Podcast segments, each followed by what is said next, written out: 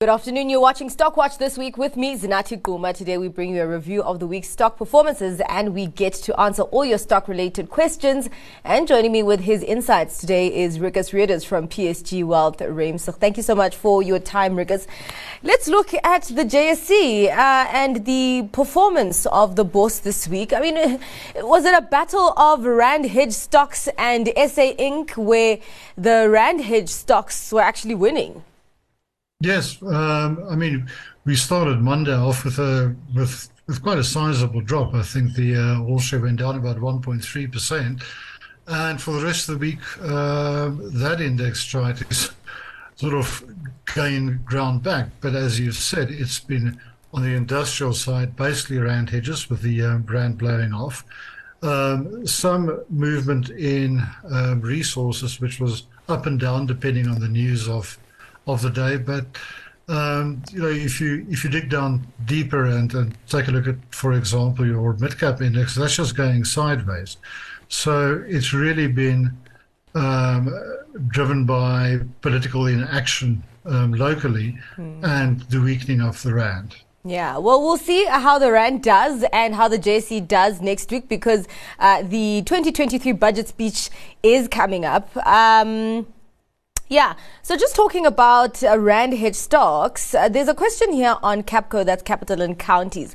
Would this be a good, uh, strong Rand hedge stock?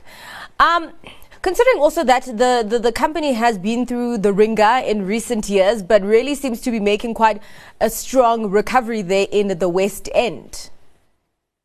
Yeah, it's. Um the West End is is doing pretty well, as as you said. Not that the rest of the UK is doing well, so that um, to a certain extent influences their their um, property market in the deal that they're having um, with. Uh, uh, Shaftesbury yeah. at the moment, which is yet to be con- concluded, but certainly it's um, it's recovered well from its lows. I think it's about probably about 20 25 percent up.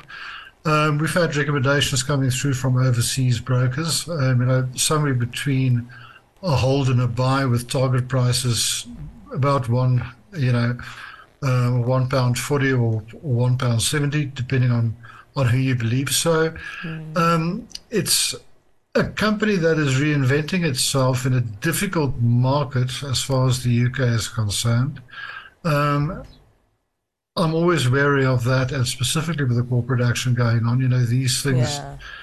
tend not to work out as well as they um, as the as the two parties want them to do. So, um, yeah, it's it's certainly a turnaround. But if you are looking for something a little bit more steady as far as the Randage edge, rand edge is concerned. Uh-huh. Um, um Capco is probably a little bit too volatile and too and too risky. Ah, okay. Well, we'll wait and see um, as to when the uh, the conclusion um, of Shaftesbury comes through and how that actually filters through to the numbers and how much upside we can maybe see from that merger.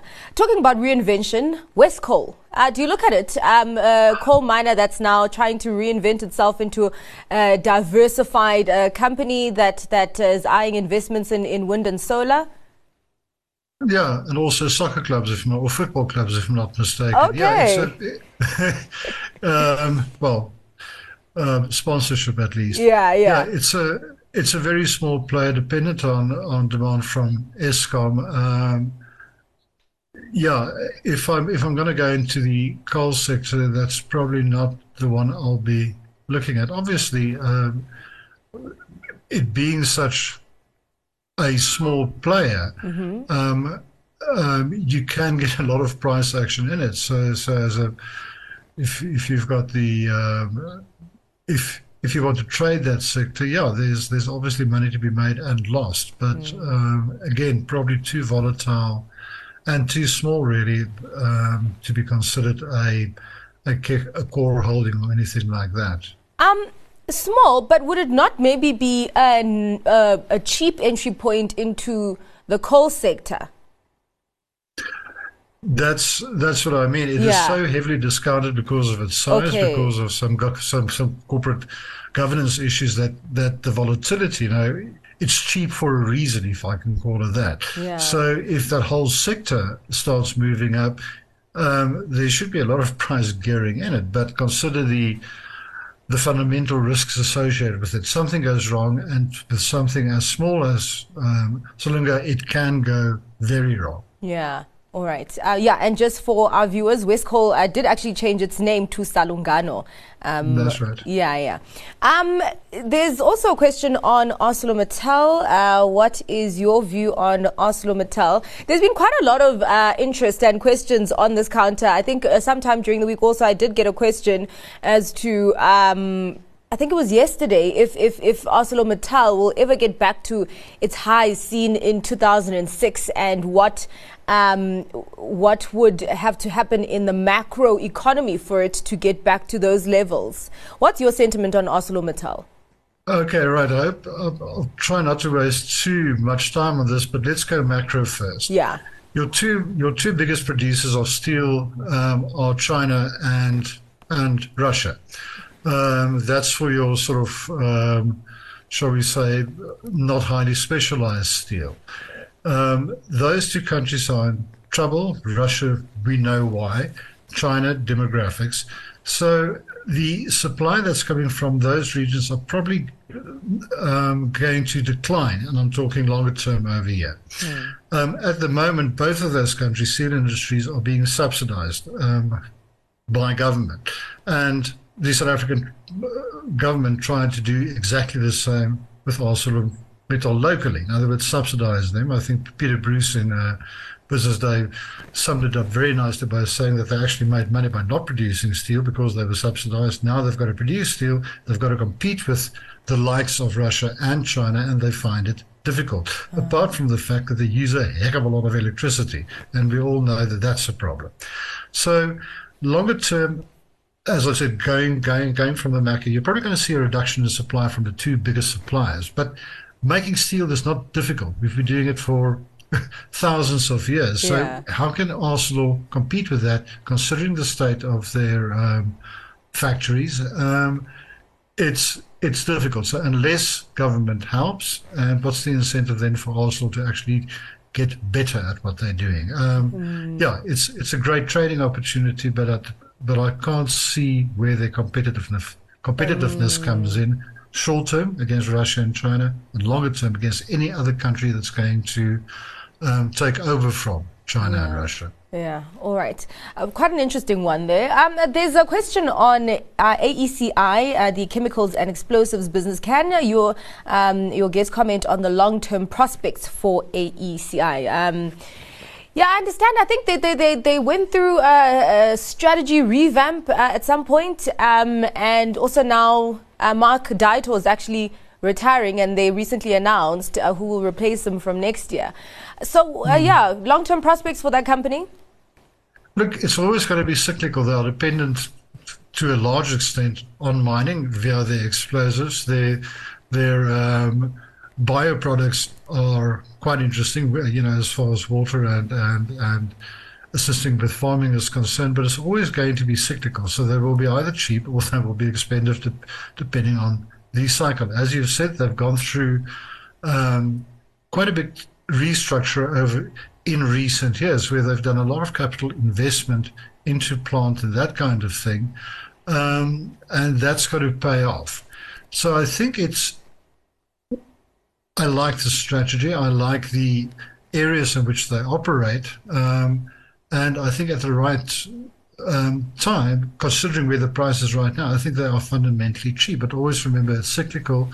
They will they'll have huge runs and huge falls. Their results are due, or at least uh, I think their trading update is probably due next week sometime. I'd like to see yeah. um, how that's going to do. Um, historically, as I said, they are cheap. They're sitting on a about a seven price earnings, and I think is six percent dividend yield.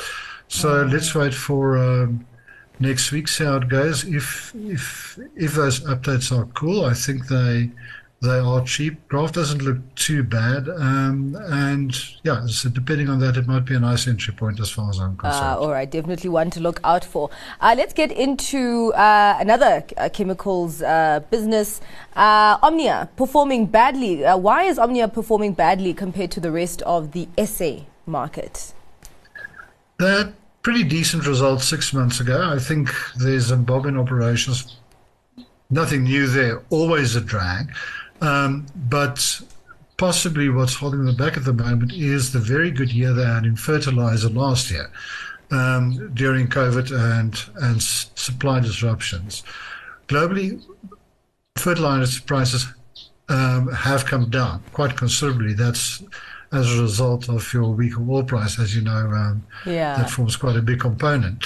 So um, and also, you know, we were, we were talking about AECI. If you compare them with AECI, Omnia um, historic price earnings of about nine, AECI sitting at seven.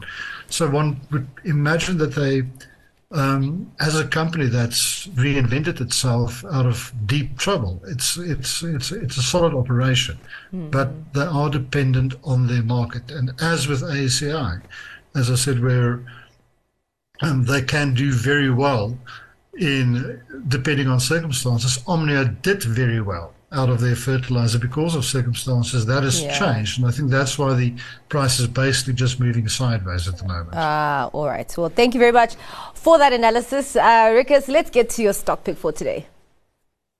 Um, well, as I said, depending on um, on what this trading updates is, but I think AECI is looking in a good spot. I'd wait for um, the update. If that is anyway anywhere decent, I think we could we could start getting a rally in that. Ah, all right. So thank you very much for your time and insights today. Uh, that was Rikus Readers from PSG Wealth Remsig. Uh, if you've got any questions, be sure to send those via SMS to 41392, email stockwatch at bdtv.co.za or tweet us at businessdaytv using the hashtag stockwatch and those will be answered on Monday.